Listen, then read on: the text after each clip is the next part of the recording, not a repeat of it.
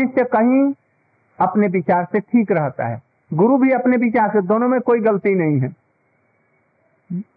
हमको विचार लेना पड़ेगा जी गोस्वामी का। क्योंकि हम लोग शिष्य हैं इसलिए। जो गुरु होगा, वो गुरु स्वामी का विचार लेगा। तो जी गोस्वामी, ऐसे धुरंधर विद्वान, गुरु की यदि थोड़ी सी भी कोई ग्लानी देखते हैं उसके जीवा को स्तंभित कर देने वाले हैं। ऐसे रूप गोस्वामी जी थे। कभी रूप गोस्वामी जी सुनते हैं, भजन कर रहे थे। भजन करते करते आविष्ट हो गए। उस समय में कोई एक ब्रह्म वैष्णव लंगड़े, जरा क्रूप लंगड़े, लखिया टेकते टेकते वहाँ आए। और उस समय में हमारे रूप गोस्वामी भावाविष्ट होकर के अष्टकालीय लीला में कोई लीला देख रहे हैं? कैसी लीला देख रहे हैं? मधमंगल ने कृष्ण से कहा, भैया कृष्ण, तुम घमंड मत करना। तुमको गोपियाँ जो इतने लड्डू और मिष्टान्न देती हैं और प्यार करती हैं ये तुम्हारे हाथों में बंसी होने से, मुर मुकुट होने से देती हैं। तुम्हारे किसी गुण से नहीं देती। यदि मैं तुम्हारा पिताम्बर मोर मुकुट और बंसी ले लूँ तो तुमको कोई पूछेगा नहीं, कौड़ी का नहीं पूछेगा। ये सब हमको देंगी। कहने जैसे बहुत ठीक बात है तो तुम ले लो। जरा देख लो। हा, ये तो दे दो। तो उनकी, उनका मोर मुकुट, बंसी और पिताम्बर ले लिया। और इतने में कंस महाराज जी ने केसी दैत्य को कहा, बड़ा भारी बलवान देवता लोग उनसे डरते। केसी दैत्य को कहा, ब्रज में जाकर के कृष्ण नाम का एक लड़का है, सांवला सा है, मोर के मुकुट यहाँ पर रहते हैं, बंसी बजाता है, कभी नहीं छोड़ता, त्रिभंग रूप में खड़ा रहता है, और वो पिताम्बर कपड़े पहनता है। उसको देखते ही मार करके आना। बस, वो ग्यार ढूंढ रहा था, घोड़ा बना। हिन हिनाता हुआ, पहुँचा नंदगांव में। नंदगांव में कहा? केसी घाट में, वृंदावन में। कृष्ण उस समय में ग्वालों के साथ में खेल रहे थे और ये इसी समय में उनको मोर मुकुट पीताम्बर और बंसी उनको दे दी। मधुमंगल को।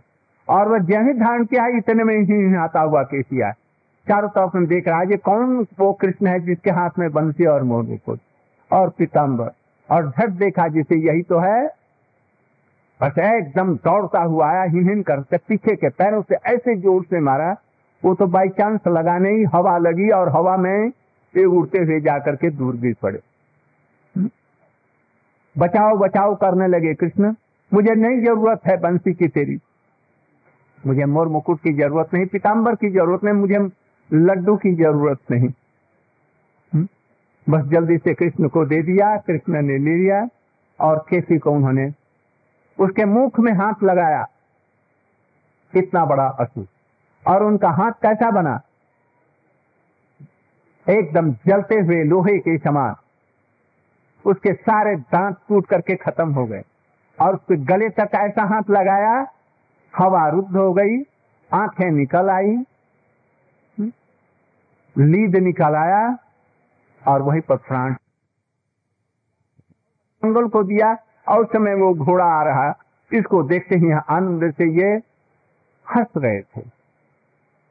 इन्होंने समझा, शायद मुझे देख करके लंगड़ा और ये इस प्रकार से हंस रहे हैं, मेरी दिलगी उड़ा रहे इसे लौट करके चले गए जो देखो तो मैंने सुना था ये रूप गोस्वामी जी वैष्णव की में अग्रगण्य है। और यही मुझसे देख करके इस प्रकार से हंस रहे हैं, चिढ़ा रहे हैं। लौट करके चले गए। और जब लौट करके चले गए तो ये जो चिंतन कर रहे थे लीला, उनकी लीला टूट गई। बड़े दुखी हो गए। बहुत चेष्टा कर रहे हैं, लीला स्मरण नहीं हो रहा। कभी कभी लीलाएँ अपने आप भक्तों के हृदय में आती और कभी कभी लाख चेष्टा करने पर संसारिक बातें आती हैं, लीलाएँ नहीं आती हैं ध्यान में। लीलाएँ भी दया करके आती हैं। वो पर्सन है। भक्ति है ना? इसलिए वो दया करके आएगी। अब देखेंगे कि कुछ गड़बड़ी है तो नहीं आएँगी। इसलिए लीलाओं का स्मरण नहीं हो रहा। उस समय में बड़े व्यग्र हो गए। इतने में सनातन गोस्वामी आए, सनातन गोस्वामी कहा, मैं लीलाओं का स्मरण कर रहा था, लीलाएँ स्मरण में नहीं आ रही। न जाने क्यों? सनातन गोस्वामी ने कहा, ठीक है, मैं देखता हूँ कि कोई वैष्णव अपराध हो गया कहीं जानते हुए या अनजान में भी वैष्णव अपराध होने पर बड़ा भारी भयानक होता है अपराध। हम लोग इस पर ध्यान नहीं देते। कभी कभी वैष्णव की बिना कारण ही निंदा करने लगते हैं। कोई निंदनीय काम भी हो, वैष्णव की निंदा मत करो।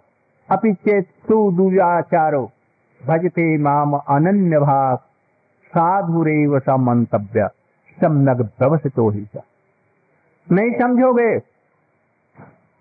यदि दुराचार भी किसी भक्त में देखो, सुदुराचार माने अत्यंत अधिक, ग्रहित।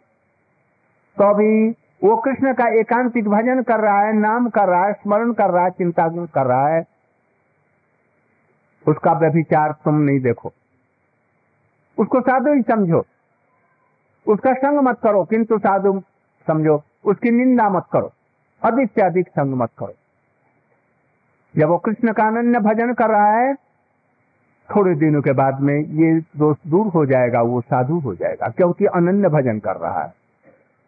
इसलिए ऐसे संतों का ये चीज़ नहीं देखना चाहिए। सामयिक रूप से आई है, सामयिक रूप से चली जाएगी। महाप्रभु हम नहीं हैं, इस चीज़ को समझना। महाप्रभु के साथ में जबकि छोटे हरिदास को, छोटे हरिदास को ना? नहीं, छोटे हरिदास। जब शासन कर रहे हैं तो ये तुम्हारा मुख अब नहीं देखेंगे। और लोगों ने सनातन को स्वरूप दामोदर ने राय रामानंद ने नित्यानंद प्रभु ने सबने महाप्रभु जी से निहोरा किया। महाप्रभु अपने गोविंद जी को लेकर के बोले, जब मैं जा रहा हूँ अनत, मैं नहीं सामुख दर्शन करूँगा। तो हम लोग तो महाप्रभु नहीं, हम क्या हैं? स्वरूप दामोदर राय रामानंद नित्यानंद प्रभु का हम आदर्श लेंगे। महाप्रभु का नहीं, महाप्रभु का पार्ट महाप्रभु प्ले करेंगे हम लोग उनकी शिक्षाओं का पालन करेंगे। और नहीं तो भ्रष्ट हो जाएँगे। इसलिए हम उनको शासन करने वाले किसी के नहीं हैं। शासन करने वाले महाप्रभु कृष्ण हैं। वो सर्वशक्तिमान। हम लोगों को स्वरूप दामोदर।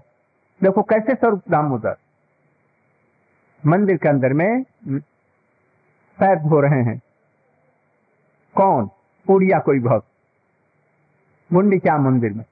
और महाप्रभु जी बिगड़ गए और उसको वहाँ से निकलवा दिया। स्वरूपदास ने उसे गले में धक्का दे करके निकाल दिया। और फिर अपने आप जाकर के तुमने बहुत अच्छा किया।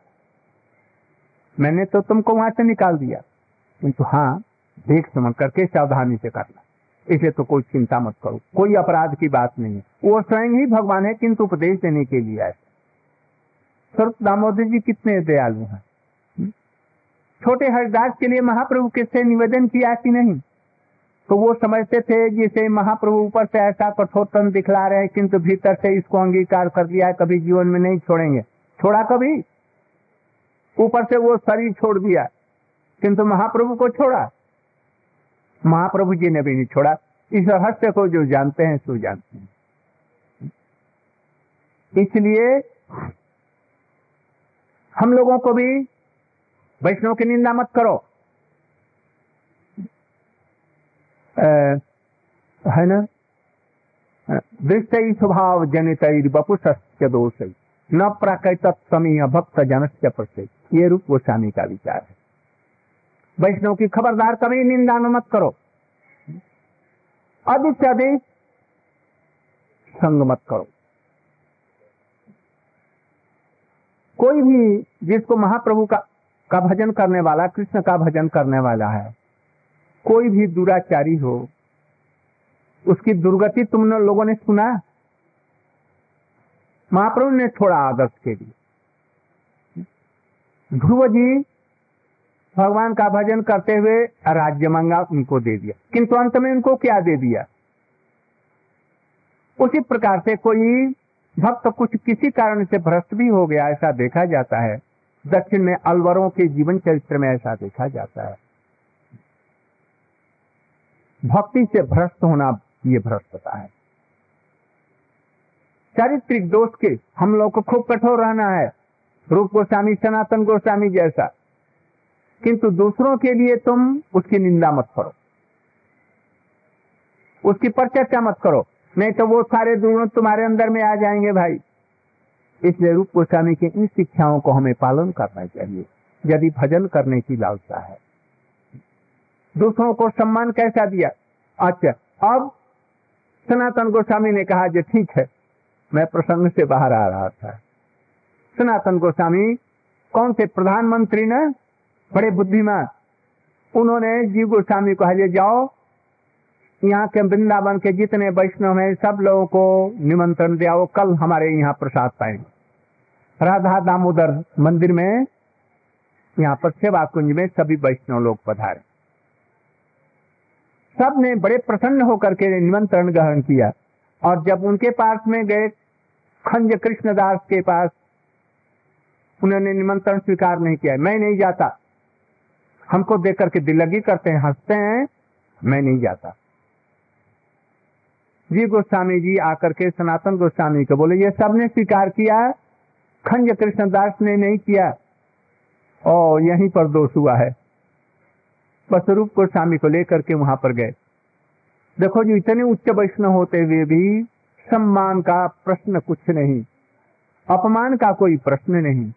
और उनको लेकर के गए और रूप गोस्वामी ने उनसे जाकर के क्षमा मांगी। हमारा कोई दोष हो गया है। मेरा दोष क्या होगा, ये बताइए? कहेंगे, अब तो आप दोष कर रहे हैं। कल मैं गया आपसे मिलने के लिए और आप मुझे देख करके हंस रहे थे। मैं लंगड़ा दूल्हा, इसलिए आप हंस रहे थे, मेरी खिल्ली उड़ा रहे थे। भैया, हमको तो पता नहीं है, मैं तो था ही नहीं उस समय। मैं तो समाधि में उस समय में था। मैं कृष्ण का चिंतन कर रहा था। किंतु यदि दोष हो गया तो आप मुझे क्षमा कर। इतना सुनते वो पानी पानी हो गए। द्रवित चित्त हो गया। पर ये मेरा दोष है, आपका दोष नहीं। मैंने आरोप किया आपका दोष। आप मुझे क्षमा कीजिए और उनके चरणों में गिर गए। इस प्रकार से इनका भी चित्त प्रसन्न हो गया, इनका भी चित्त प्रसन्न हो गया। आए उस सभा में प्रसाद पाया और तब से फिर रूप गोस्वामी का भी ये होना तात्पर्य रूप गोस्वामी जी सिद्ध महापुरुष। हम लोगों को ये सब दिखलाने के लिए भजन कैसा होना चाहिए? यदि आप ज्ञात रूप में तो आप करते नहीं अज्ञात रूप में यदि कोई ऐसा अपराध बन जाता है जिसको उसने मान लिया है तो हम लोगों को समझना चाहिए हमारी त्रुटि है। क्षमा मांग लेना चाहिए। और यदि क्षमा नहीं मांगते हैं, हरिनाम अभिशांत करते हैं तो अभी नहीं क्षमा होगा। अभिशांत नाम कीजिए। रिपेंटेंस रिपेंटेंस हो। रिपेंटेंस माने? अनुताप हो। और उसे क्षमा मांगिए। और यदि वो गत हो गए हैं, अनुताप के साथ में हरिनाम अभिशांत की तो भगवान उस पर दया करके उसके अपराध को दूर कर देंगे। आजकल हम लोग इस पर विचार नहीं करते। बहुत दिनों तक बहुत हरिनाम करने पर भी, कृष्ण का नाम लेने पर हमारा चित्त द्रवित नहीं होता, आँखों में आँसू नहीं निकलते। वैष्णव के प्रति स्वाभाविक रूप में दैन्य और उनकी सेवा की भावना नहीं होती। तो समझो जो इसमें अपराध है। इस जन्म का, दूसरे जन्मों का।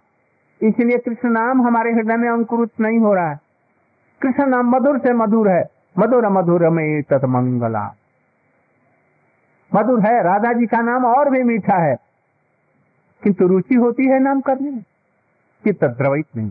समझो जी हमारा कुछ ज्ञात रूप में, अज्ञात रूप में कोई अपराध है, इसलिए नहीं होता। इसे अभिशांत रूप में दिनता पूर्वक हरिनाम की एक न एक दिन जब चित्त द्रवित होने लगे, समझो जी, अब हमारे अपराध ऐसा नहीं करने से अनुताप पूर्वक भजन नहीं करने से भाई अपराध दूर नहीं होगा। और ये संसारिक साधारण बातों को आप समझे मैं दो चार हरी कथा बोल लेता हूँ। दो चार श्लोक मुझे याद हैं अर्चन कर लेता हूँ और, कामों में एक्सपर्ट हूँ अभिमान आ जाएगा। इसलिए यदि शिष्य हो तो जीव गोस्वामी जैसे रूप गोस्वामी को भी शिष्य ही समझिए महाप्रभु उनको देख के द्रवित होकर के अपनी सारी जो कुछ था भक्ति का प्रेमा भक्ति उनके हृदय में इसलिए गुरु को साधारण नहीं समझना चाहिए यदि गुरु ऐसे हैं योग्य तो। या तो गुरु ही मत करो, समझ करके पहले। और जब उनको परीक्षा करके गुरु किया है तो वो ऐसे ही सम्मान करो। यदि मध्यम अधिकारी हैं तो भी उनको भगवत बुद्धि से आदर करो। एक कर्मी व्यक्ति भी अपने गुरु को भगवत बुद्धि से सेवा करता है। जैसे श्रीमद भागवत का श्लोक है ना, क्या वो? हाँ। सौ सर्वदेवमय गुरु। ये एक कर्मी गुरु के लिए भी ऐसा बतलाया तब तत्वज्ञ गुरु यदि हो, रसिक गुरु हो, विद्वान हो, भक्तिमान हो तो उनकी आज्ञा को पालन करने के लिए हमको वैसे ही रहना चाहिए, जैसे जीव गोस्वामी करते हैं, जैसे रूप गोस्वामी करते हैं, जैसे हमारे नरोत्तम ठाकुर जी का आदर्श है। जैसे हमारे प्रभुपाद जी का आदर्श है, जैसे हमारे गुरु जी का आदर्श है। प्राण हथेली पर लेकर के, उनका बेस लेकर के, अपने प्राणों को न्यौछावर कर दिया गुरु जी ने। ऐसा होना चाहिए। जब तक ऐसी सेवा की भावना नहीं आएगी, तब तक रूप गोस्वामी के विचारों को हम लोग नहीं समझ सकते हैं। इसलिए, यदि हम लोगों को रूप गोस्वामी के विचारों को अवगत होना है उसके अनुसार हमें भजन करना है। तो वैसा ही हृदय होना चाहिए, जैसे रघुनाथ दास जी का रघुनाथ जी का हमारे रूप गोस्वामी के प्रति कैसी ममता थी? कैसी ममता? रूप गोस्वामी के अप्रकट होने होने पर उन्होंने क्या कहा? सुन्यायते महागोष्ठम गृहांद्रो अजगरायते व्याघ्रम तुंडायते कुंडम जीवातु रहित में रूप गोस्वामी, इनके जीवातु हैं, प्राण हैं। अप्रकट हो गए तो क्या सोच रहे हैं? हमने जिस जिस डाल को पकड़ा, वो सारी डालें टूटती गई। जब मैं घर छोड़ करके गया, पुरी में तो महाप्रभु के चरणों का आश्रय किया। महाप्रभु जी ने मुझे स्वरूप के हाथों में दे दिया। कुछ दिनों के बाद में बड़े आराम के साथ में भजन करता रहा, इनकी सारी शिक्षाओं को ग्रहण करता, हरी कथा सुनता। कुछ दिनों के बाद में महाप्रभु जी अप्रकट हो गए। गदाधर पंडित जी अप्रकट हो गए। स्वरूप दामोदर अप्रकट हो गए। इसके बाद में ये वृंदावन में चले यार नहीं जीवित रह सके। यहाँ आ गए। रूप सनातन को उन्होंने बड़े भ्राता और गुरु के शिक्षा गुरु के रूप में ग्रहण किया। उनके कहने से राधा कुंड में रहे, आए थे मरने के लिए भृगुपात से। यमुना में डूब जाएँगे या गोवर्धन पर्वत से गिर जाएँगे, किंतु उन्होंने मना कर दिया। कुछ दिनों के बाद में ये दोनों भी चले गए। उस समय ये श्लोक है सुन्यायते गोष्ठ गोष्ठ माने क्या? गोवर्धन एक गोष्ठ है, नंदगांव गोष्ठ है। सबसे बड़ा गोष्ठ है राधा कुंड ये गोष्ठ है। नंदगांव बरसाना इत्यादि में वो गोष्ठ है, सखाओं के साथ में गयों का गोष्ठ है, सखाओं का, गोपों का गोष्ठ है। और यहाँ पर किसका गोष्ठ है? अपनी स्वपक्ष की गोपियों का गोष्ठ है। यह गोष्ठ मैं इसीलिए भजन करने लिए आया, हमारा प्राण स्वरूप था, किंतु अब कैसा गोष्ठ लगता है? सुन्नाई शून्य जैसा लगता जुगाई संग में से इन चक्षुषा प्राप्त और ग्रिंद्र, ये अजगर के समान, इनका मैं आश्रय लेने के लिए आया। वृंदावन में, वृंदावन से भी श्रेष्ठ ये गिरिराज गोवर्धन है। वहाँ पर कुंज कुंज में राधा कृष्ण की लीला है? और वो स्थान इनको कैसा लगता है? अजगर के समान, जो मुझे निकल लेगा। और राधा कुंड जो हमारे प्राण है राधा कुंड स्वरूप राधा जी स्वरूप है। और वो कैसे लगते हैं? व्याघ्रम तुंडाई व्याघ्र के समान मुझे निकल जाने के लिए तैयार दिखते हैं। इसलिए इसलिए कि मैं रूप गोस्वामी का विरह नहीं सह सकता। हम लोग अपने गुरु जी के लिए है ऐसा? वैष्णव के लिए ऐसा है? यदि इसका हज़ार परसेंट का लाख परसेंट पे भी एक रहे, तभी समझो जी हमारी गुरु भक्ति है और हम भजन राज्य में प्रवेश कर सकते हैं। इसलिए इन महापुरुषों के जीवन चरित्र में बहुत सी शिक्षाएँ हैं। इन शिक्षाओं को लेकर के हम यदि चले तो हमारा भजन हो सकता इसलिए इन सब चीज़ों को समझ करके भजन में प्रवेश करने की चेष्टा करो। सब ये रूप गोस्वामी की सारी शिक्षाएँ तुम्हारे हृदय में अपने आप स्फूर्ति हो जाएँगी। जैसे जस देवे, पराभक्ति जथा देवे तथा गुरु तस्ते कथिता प्रकाशन ते महात्मना। जैसे भगवान के प्रति तुम्हारी भक्ति है, वैसे गुरु के प्रति रखो। तो क्या होगा?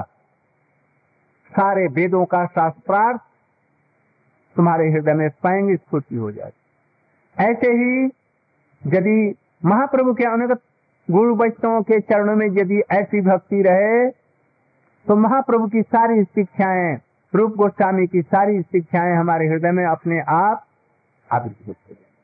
वो उससे भी अधिक से। इसलिए हम लोग ऐसा चेष्टा करें, जिससे कि ये सारी शिक्षाएँ हम लोग समझ कर करके भजन में प्रविष्ट हों। अधिक आडंबर में मत जाए हम। अधिक आडंबर में, बहु आरंभ में हम लोग न जाए। कोई भी कार्य करें, जिससे शुद्ध भक्ति में हम रहे। हम लोगों ने ये बनाया, अपने आप ये सब लोगों ने किया। लोग आ रहे हैं, दर्शन कर रहे हैं सब कुछ। और यदि इसी में हम लोग दस महीने, बारह महीने लग करके और रटे पटे हो करके बस उसी में रह जाते तो ये भक्ति नहीं होती। ये झूले में क्या भक्ति है? भक्ति है भावना की जो करा रहा है, उसकी भावना है। नहीं तो क्या है इसमें? इस चीज़ को समझने की चेष्टा एक आदमी दस करोड़ रुपया लगा करके ऐसा बना दे, टाटा बिरला वाले लगा दे तो क्या होगा? ये क्या चीज़ है? अधिक से अधिक एक सवा लाख रुपया खर्च है। और वह करोड़ों रुपया खर्च करके बनाएँगे, भक्ति हो जाएगी? भक्ति है हृदय की भावना से, सरस भावना से इन पर झुलाते हैं। और राधा कृष्ण का स्मरण करते इसमें भक्ति है। इसलिए ये ठीक है अपने स्थान पर उन लोगों के लिए, कनिष्ठ लोगों के लिए। कनिष्ठ जो लोग हैं, उनको आकर्षण करने के लिए ब्रह्मचारियों ने हमारे ऐसा किया कि सब लोग आए। अभी वृंदावन के सारे लोग जो कभी हमारे मठ में मंदिर में नहीं आते थे, ये कृपाली जी का नाम देखा ना? बड़े प्रसिद्ध आदमी हैं। अब तो ये बात नहीं करते हैं, ब्रज में आकर के। मौन है। हमने कहा जय राधा जी की कुछ प्रशंसा करें। ये राधे राधे कह करके चारों खाने चित्त हो जाते हैं, गिर जाते हैं। नहीं बोले। वहाँ पर देख करके निहाल है। वो किस लिए आए? देख करके ऐसा ही इससे भी सुंदर हम बनाएँगे अपने आश्रम में और हमारा नाम इससे भी अधिक हो जाएगा। इसलिए इन भावों को जैसे राधा जी झुलाती हैं, उसके, इनके कीर्तन में सुना ना? कैसे सुंदर सुंदर भाव ये झूला झूलाना है। ऐसे जो कीर्तन करते हैं, आप सब समय लीलाओं का स्मरण करते हैं, ये झूलाने इसलिए साधक होकर के हम लोग स्वरूप गोस्वामी के विचारों को, आदर्शों को ग्रहण करके चले। तो हम लोग ठीक ठीक रूप में चले। हमने दो चार वैष्णव को बुलाया। न जाने क्यों नहीं आए वक्ताओं को। वो लोग आए नहीं। हाँ आइए, जल्दी आइए। ठीक है, बस्ती पढ़ने में आ जाओ, जल्दी से। हम तुम्हारे लिए प्रतीक्षा कर रहे थे। अभी एक कीर्तन करेंगी। तो ठीक है। तो इधर में आ जाओ तुम। ऊपर में आ जाओ।